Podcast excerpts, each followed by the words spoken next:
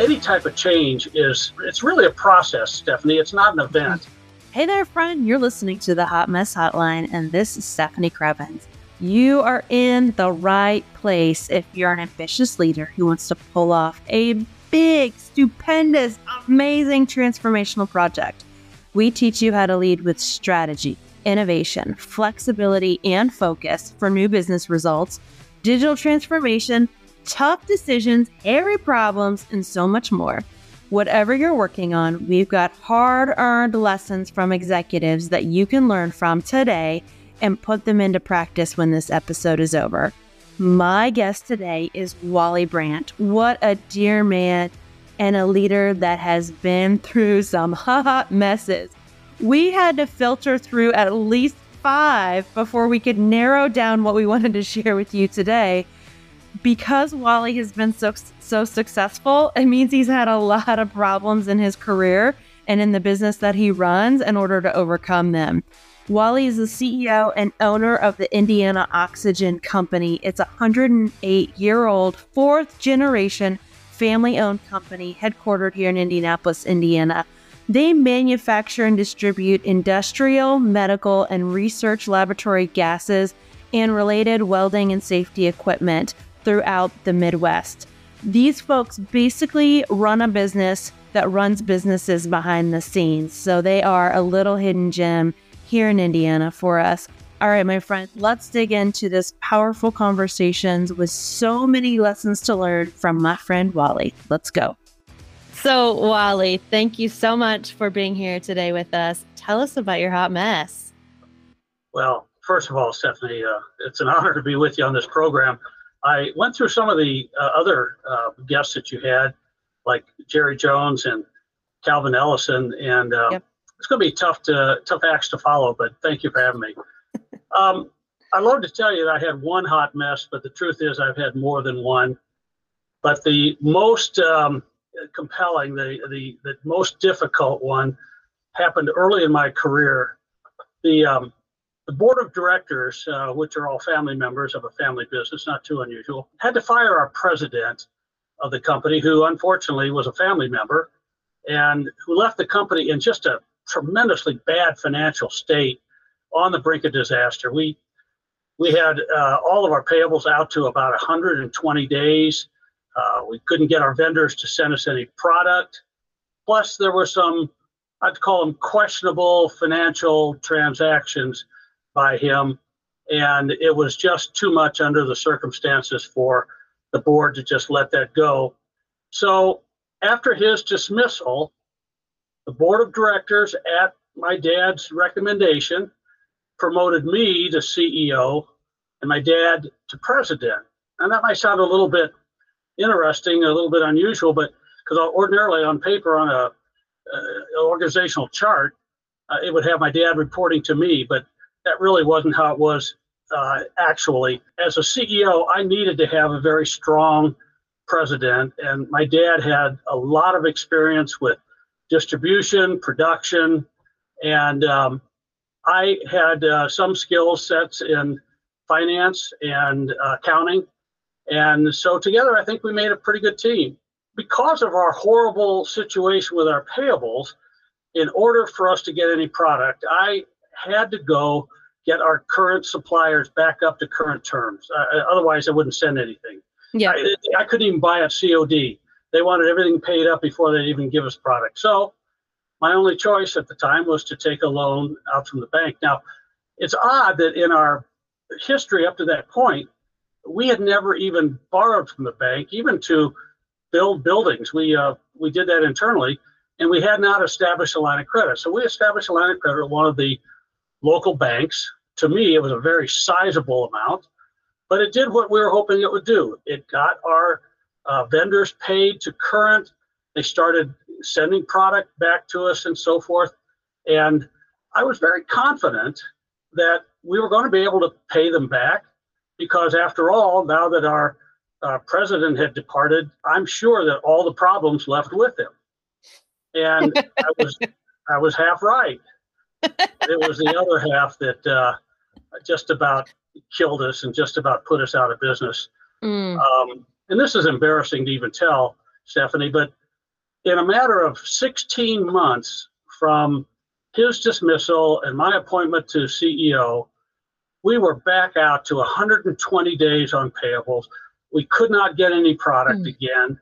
Only this time we had this big loan that we had to pay back. And I was just scratching my head. I- How did we get in this mess? I mean, I'm not stupid. I may be inexperienced, but I'm not stupid. And so we got into this situation. And now the question is, how do we get out of it? Yeah. So uh, we did about the only thing that I felt would would help with our expenses, and that was we had the one and only layoff at our company that we ever had, and even to this day, it's still the most difficult thing I've ever done. We laid off 20% of our people across the board, uh, different departments, blue collar, white collar, everywhere, and they that happened on what we call Black Friday. Mm, I felt since I had gotten us into this mess, I had to be the one to tell every one of these employees. And at that time, we had 45 and we had to lay off nine of them. So by the time I got to the ninth one, the word had already gotten to him and it was like an execution. And it was just a oh, just a rotten feeling in the pit of my stomach. But then it got worse. Can you Oh. believe it? the bank called our loan? oh my gosh. Imagine, imagine you've mortgaged your house, and then the bank shows up and says you have to pay off your house in full today. Mm-hmm. I, I thought I had reached the pit of my stomach, but it got even deeper. Yeah. Thank goodness for the SBA, uh, the Small Business Association, because I went several places, but when I went to them, they asked a lot of questions and they took kind of a leap of faith and they said, All right, we'll back you for 90% of the loan. And I figured I could beg, borrow, or steal the other 10%. So I went back to our loan officer of the bank and I told him that give me a couple more days, we'll have your money. And he looked at me, he's really surprised. And he goes, Well, where are you getting it? So I told him, I said, Well, the SBA is going to back us. And He goes, Oh, well, if they're going to back you, then then I guess we'll um, we'll we, we'll withdraw the call on the note. So we felt like we dodged an enormous bullet. Yeah. Here's Stefanie. Here's what we learned from this. Uh, not just from what happened to us, but what happened next in trying to climb out of this deep hole. Because I'm telling you, as a new CEO, having never gone through anything like this, I didn't have a uh, a whole file full of uh, fresh ideas on how to do this. So you know, th- this whole thing really threatened our whole existence. And I'm very proud to say, and I know I'm not the first one to tell you this, but I'm really proud to say that our team really pulled together. They responded in a way that was exemplary. And in fact, I would volunteer our case study might be worthy of being the standard for other companies who get in this type of hot mess. Mm, Obviously, we realized we had to change our three generation, same old, same old way of doing business. Yep. And I guess by default, as a CEO, I inherited the role as the uh, the change leader. And um, my dad said to me, I'll never forget this, Stefanie. He said, "This is your call to fix this situation, because if it, the change doesn't work, my house is paid for." Oh. uh, thanks, Dad. But in a way, there was a slight I think exposure mm. of confidence and you know, hey, you got us in the mess. Let's see if you can get out. And I, even though I was not experienced, I, I, I had enough savvy to know that any type of change is it's it's really a process, Stefanie. It's not an mm-hmm. event. Yep. So with this process, it's not going to happen overnight. And some people are going to want to see results immediately. And if they don't, you're going to lose some credibility with it. But nevertheless, we went out there and I I felt the first thing I had to do was to establish a, a sense of urgency. Now that may sound a little uh, strange because yeah, they, they almost called our note. We're not back on our feet yet. So yeah, it's pretty urgent Yep. but management knew that. But we needed the rest of the team, including the middle managers, some of whom didn't realize how bad the situation was. So we told them, we opened our books. It's the only time we've ever done that. But we said, here is our situation. And I'm the one that got us into this. And my dad and I can work 24 7, but we cannot save the company by ourselves.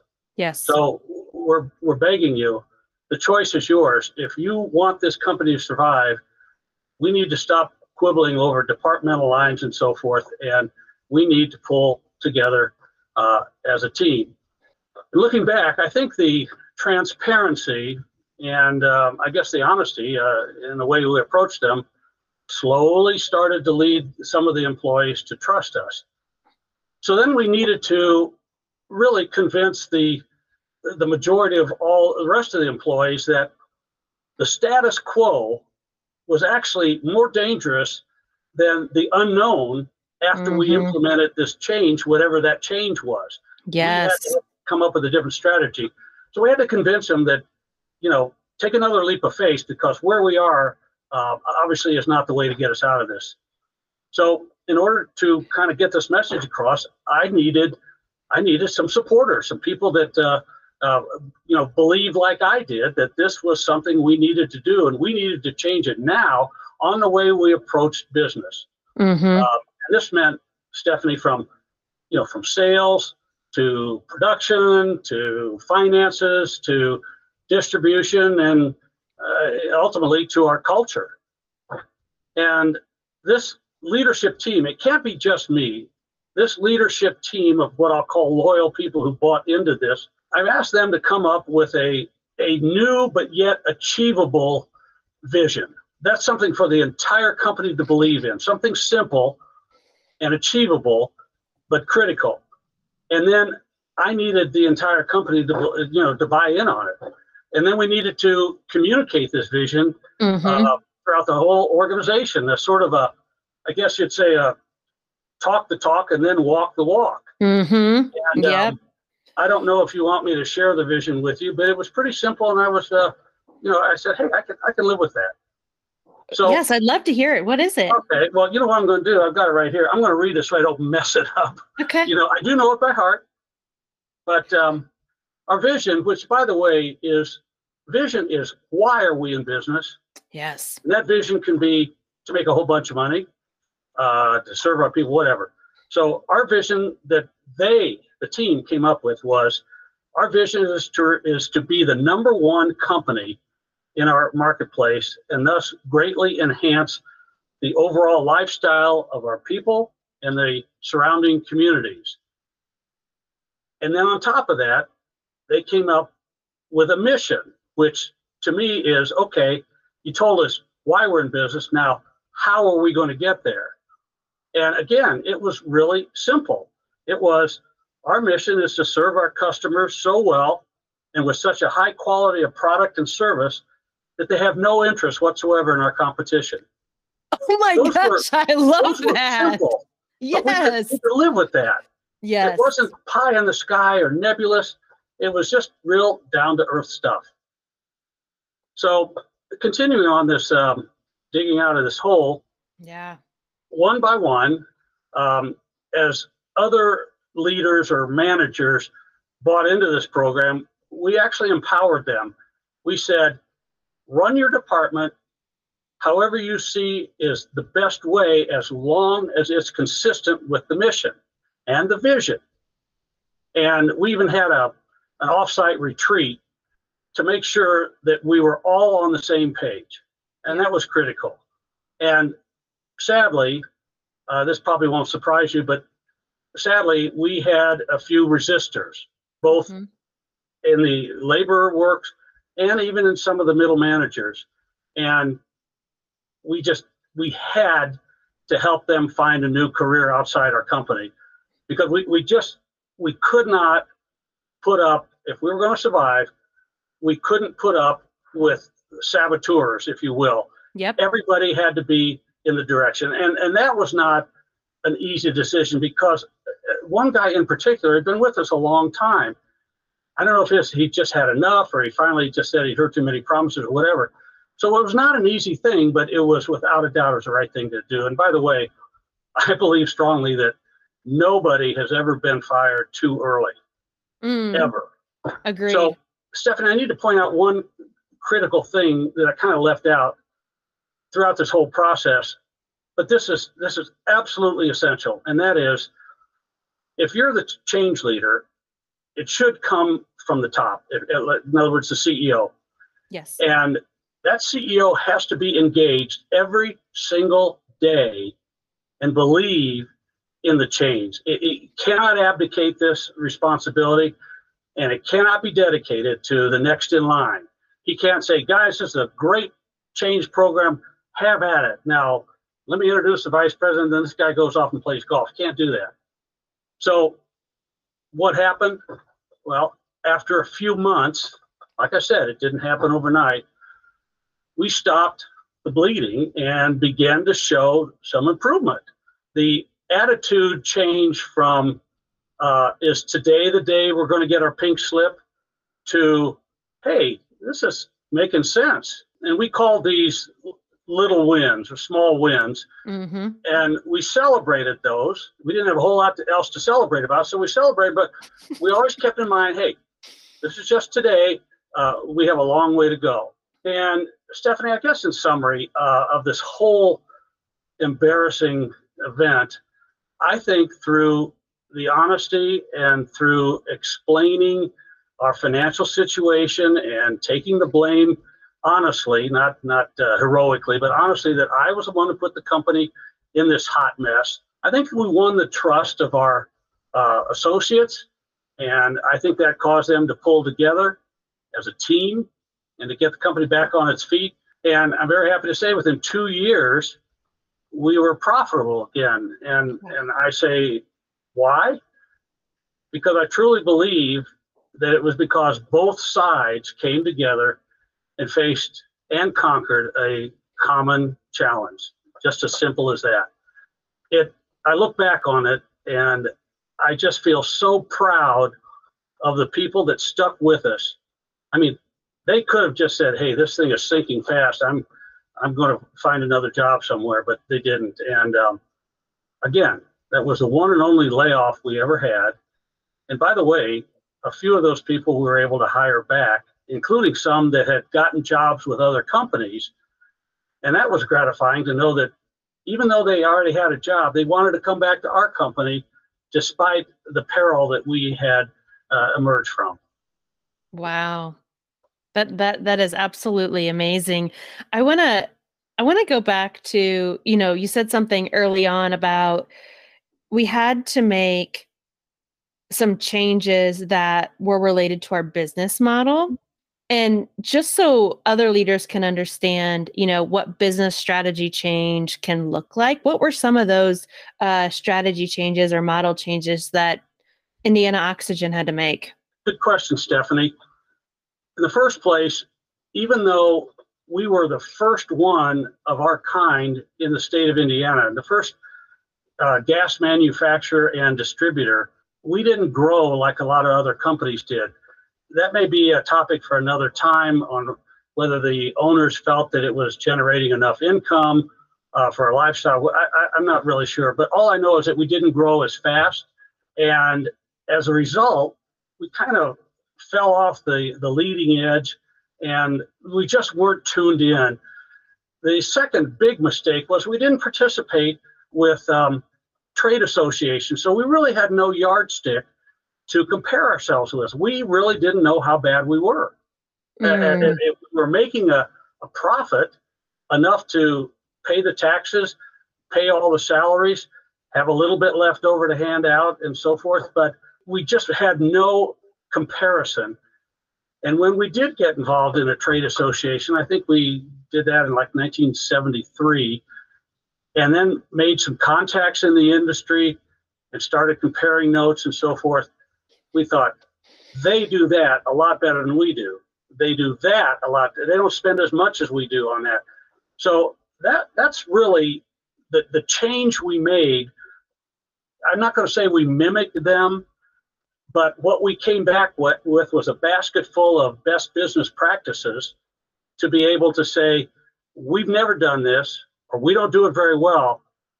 We're gonna we're gonna do it now, and let's see where it takes us. Yeah. I mean, that's really good. I think in today's business world, that's taken for granted given the transparency that the internet has created on a lot of business. But back then, that same level of data didn't exist. And knowing your competition is part of building a thoughtful strategy. And it just sounds like to me, you all had become maybe a little too isolated from the rest of your industry and the, the other networks that made your business possible. Stefanie, you're right. Even to the point, and, and again, this is, I'm not real proud of this, but we didn't even read any business books because we didn't know where we needed to start. Yeah. I mean, leadership, finance, other business practices. Uh, we just didn't, you know, we didn't have the uh, the library, if you will, and nobody to talk to to say, hey, we tried this and this really helped. I mean, we were so isolated and didn't even know that we weren't doing uh, that that well.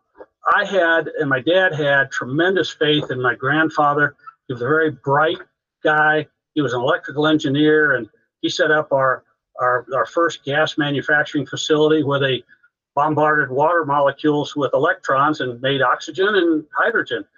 But as far as uh, any business uh, savvy, the only other business he had, through no fault of his own, uh, went under. It was an automobile agency that uh, sold luxury cars before World War One, and when World War One hit, there was a worldwide recession, and nobody was buying expensive uh, luxury automobiles, so they went under. So you really didn't have the business experience. And I'm not going to say that's uncommon. I think a lot of people kind of go into business and kind of hope hope it works. If you buy it for five dollars and sell it for ten, you know you're going to make money. Well, there's a lot more to it than that. yes, there is. So? yes. Well, and there's, I think this is true of any entrepreneurial journey or any set of company leaders that are, you know, in an industry. For the most part, it's you're passionate about that thing that the company does. Most people, except for our our dearly beloved CFOs, are not excited about managing the balance sheet and you know making sure that that extra five dollars you made on the thing that you sold for five dollars covers all your operating expenses and all your fixed costs and da da da da da like we that's not why we get into business we get into business because we're excited about the thing that we do. You know, your dad was an electrical engineer. He wasn't a man, I'm going to be an electrical engineer and I can't wait to look at my balance sheet. That's just not how it goes.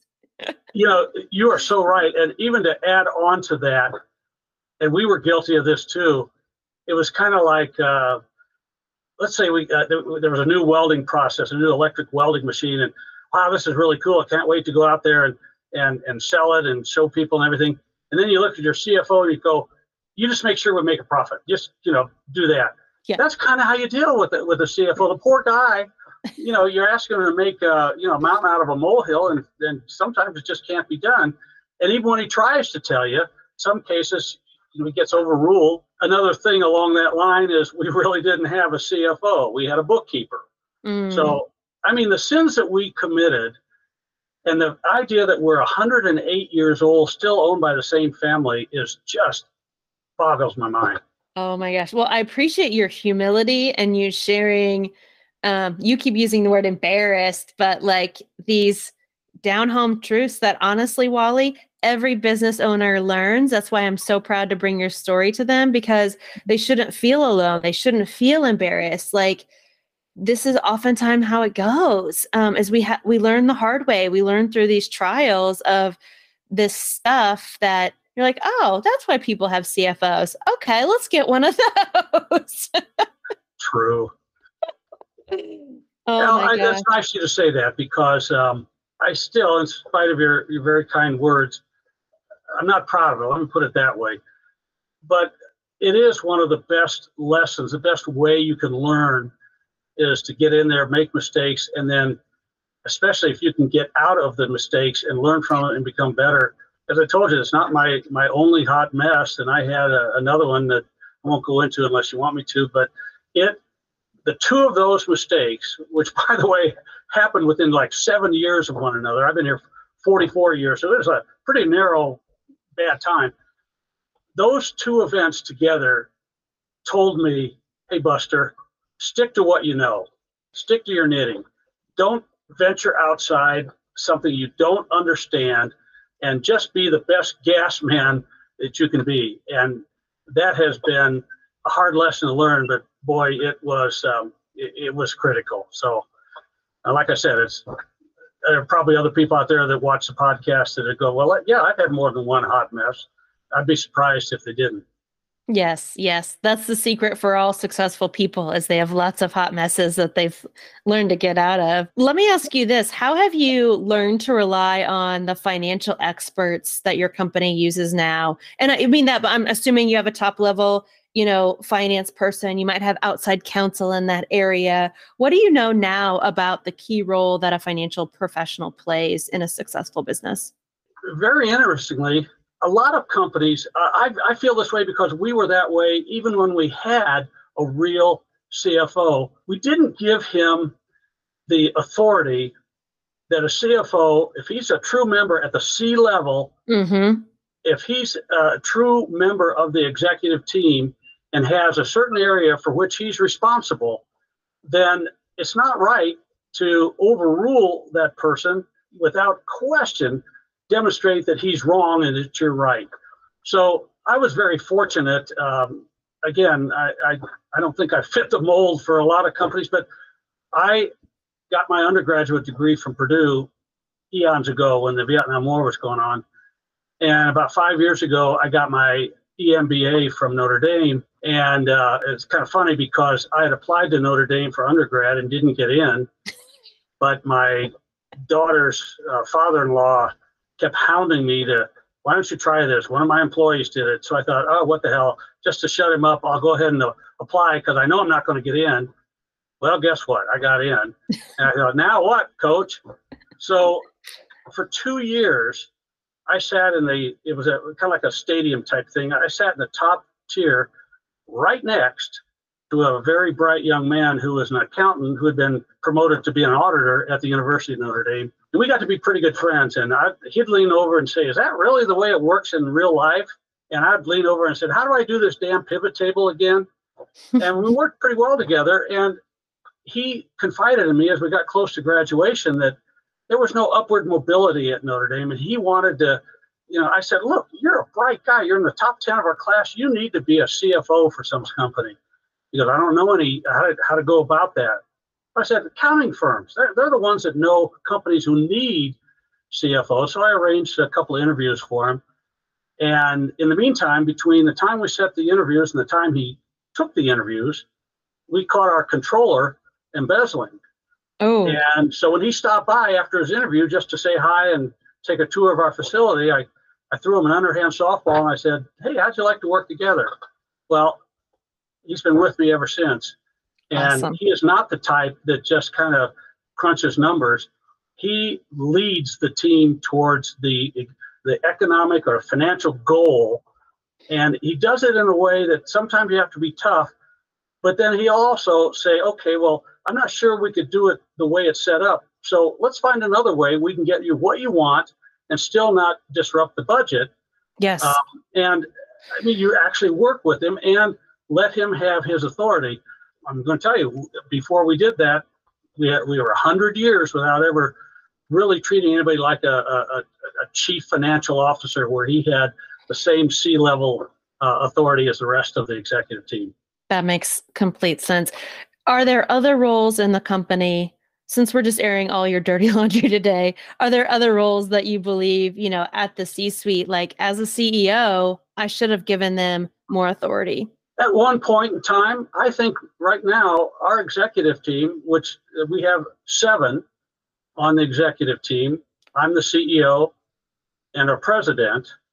But then after that, the other five are 44 years or younger. Mm. Uh, we have the uh, our, our uh, legal counsel, who's a vice president, and uh, we have a, a COO, chief operating officer. We have the CFO. We have the uh, a CIO, our, our chief information officer, handles our IT, And then we also have a CDO, a Chief Digital Officer, which handles our e-commerce, which, by the way, amounts to about 20% of our total revenue. Nice. Uh, every one of these members of our executive team have responsibility. They have equal say in our executive leadership team meetings and deserve the same support from the rest of the organization to be able to, to do their jobs and to complete their assignments and responsibilities. And it calls for some pretty interesting leadership meetings uh, to find out how they solve the problem that really has nothing to do with what this person's department has. For example, in e-commerce, we have 100% of our business is, is done by credit card. And recently we were informed that um, uh, a while back that some Chinese hacker, um, at least they found, they, they traced it back to China, had been scraping our uh, credit card information, which had credit card numbers, names, uh, addresses, and so forth. So we had to, and we have a pretty good cybersecurity system, but they were able to get around that. We had to notify all the people that had bought during that period of time. We were lucky, to my knowledge, we didn't have anybody who had had uh, false charges on their accounts. But, you know, operations never had a problem like that. Sales didn't have a problem like that. Yet it could affect the whole team. So it's interesting that everybody, you know, has ideas or pitches in to help one individual's problem. And, uh, you know, again, it's it's teamwork. I might have used that word a lot, but it really is true. Yeah, that makes sense. I hear that a lot from other CEOs that I talk to is they need their leadership team to problem solve together. You know, this is this is the group where the breaking down of silos and organizations Yes. must begin and end. And let's say if your CDO is not willing to speak up about a problem that your general counsel is trying to solve, you don't have a team. You have silos and everyone's trying to go through the CEO, but the company deserves its most amazing leaders and its most amazing problem solvers to be solving each other's problems because that's really what that's really what you're there for is to solve problems not just lead your department You know, you're so true. You bring up an interesting point.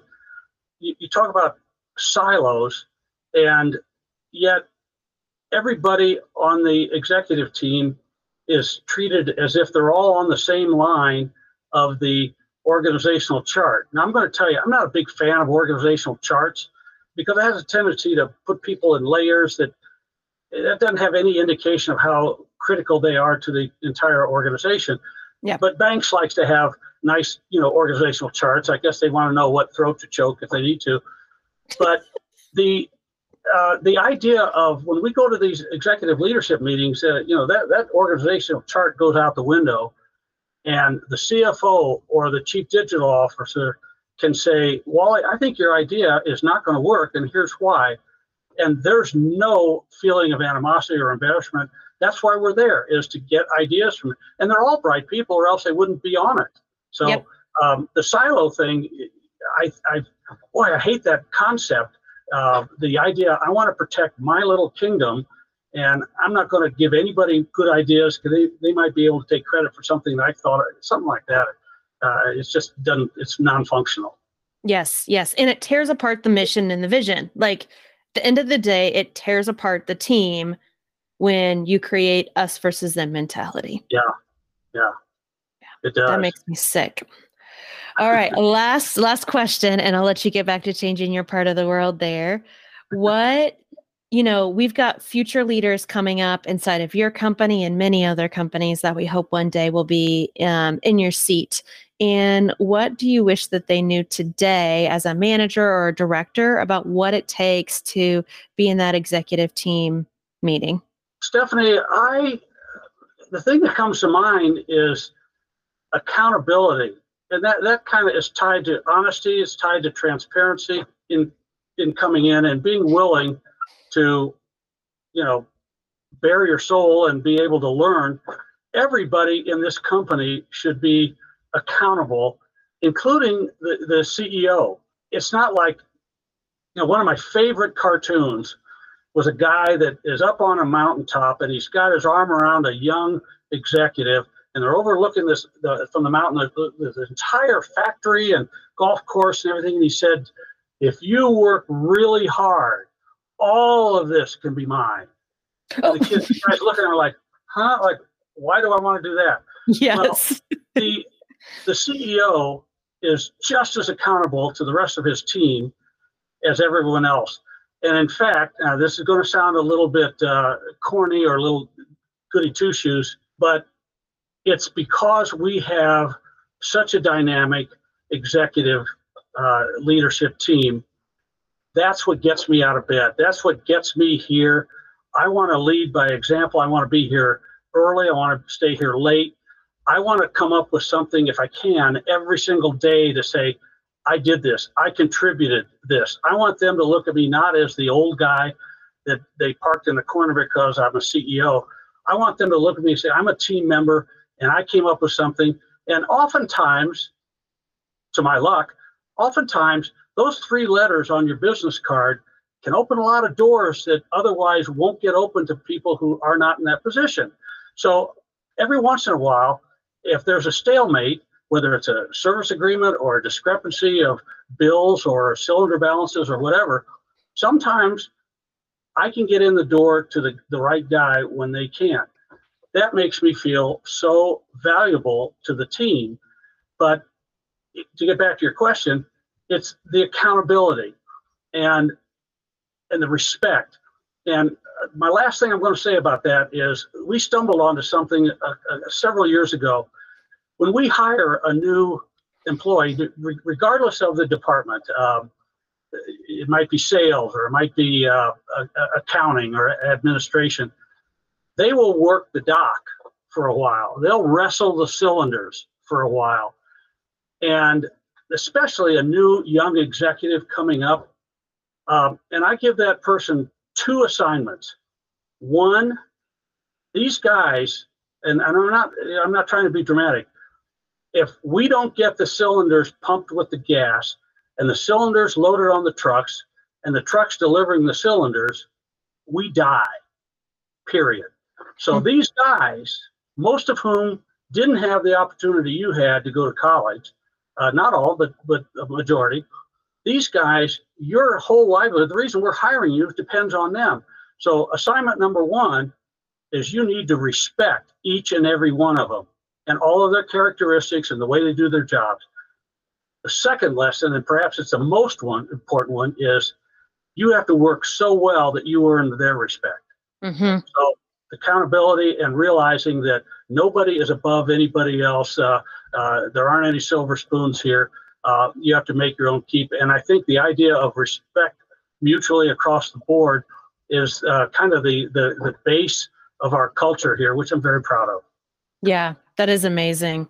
And it, it speaks to, I think, a fundamental question every employee must know about the business that they work in is do you know how value is created here? And if you do, do you know how you create value and, how it's connected to the way the company makes money because your company makes money by loading gas in these cylinders safely delivering them picking them up when they're empty refilling right like that's your bread and butter yeah. and your bread and butter is not no offense but the marketing person putting together the brochure that is the thing that allows where true value is created maybe to be amplified or to do some more of it but you've got to know how your business makes money and how you contribute to how your business making money. Absolutely right. I would never want to minimize anybody's contribution to the whole team. Of course. But but as you said, that's reality. We have to know what makes money for us and then support that.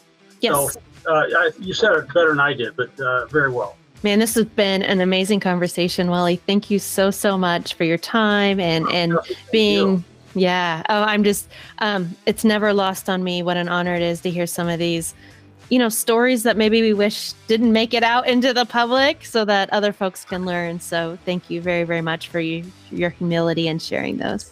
Well, uh, thank you very much for having me. Uh, I really appreciate it. And uh, I look forward to future uh, podcasts. Absolutely. All right, my friend. See why I had to have Wally share his experiences with you?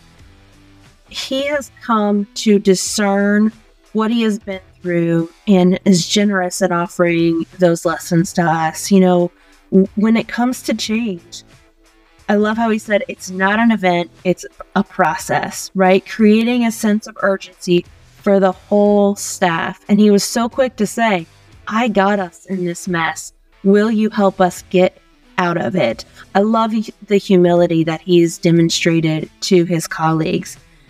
You know, his quote around the status quo was more dangerous than the unknown. That's how you know you have a sense of urgency when change is less scary than what's currently happening. Talking the talk means you have to walk the walk as a leader if you want people to follow you. And especially when he said, and I'm just I'm I'm just like digging right in for these lessons learned, my friend. You know, when he said you can't put up with saboteurs, I cannot tell you how many times I've walked into a client site and they are tolerating folks that are actively disengaged, they're tolerating folks that are undermining the changes at hand. I believe that they should those behaviors should be unacceptable. Wally believes those behaviors should be unacceptable and I hope that you will join us in believing that those behaviors have to be unacceptable in your culture if you're going to drive change, innovation, transformation at any level. All right, my friend, those are my top lessons learned from learning from Wally himself. Now, I would love to know what did you learn? What did you take away? Wherever you're listening and watching in, put those comments in for us because we're going to learn from you too. All right, my friend, let's get back to those big, amazing projects that you have on your plate that are demanding our best selves in our work, and I'll see you soon.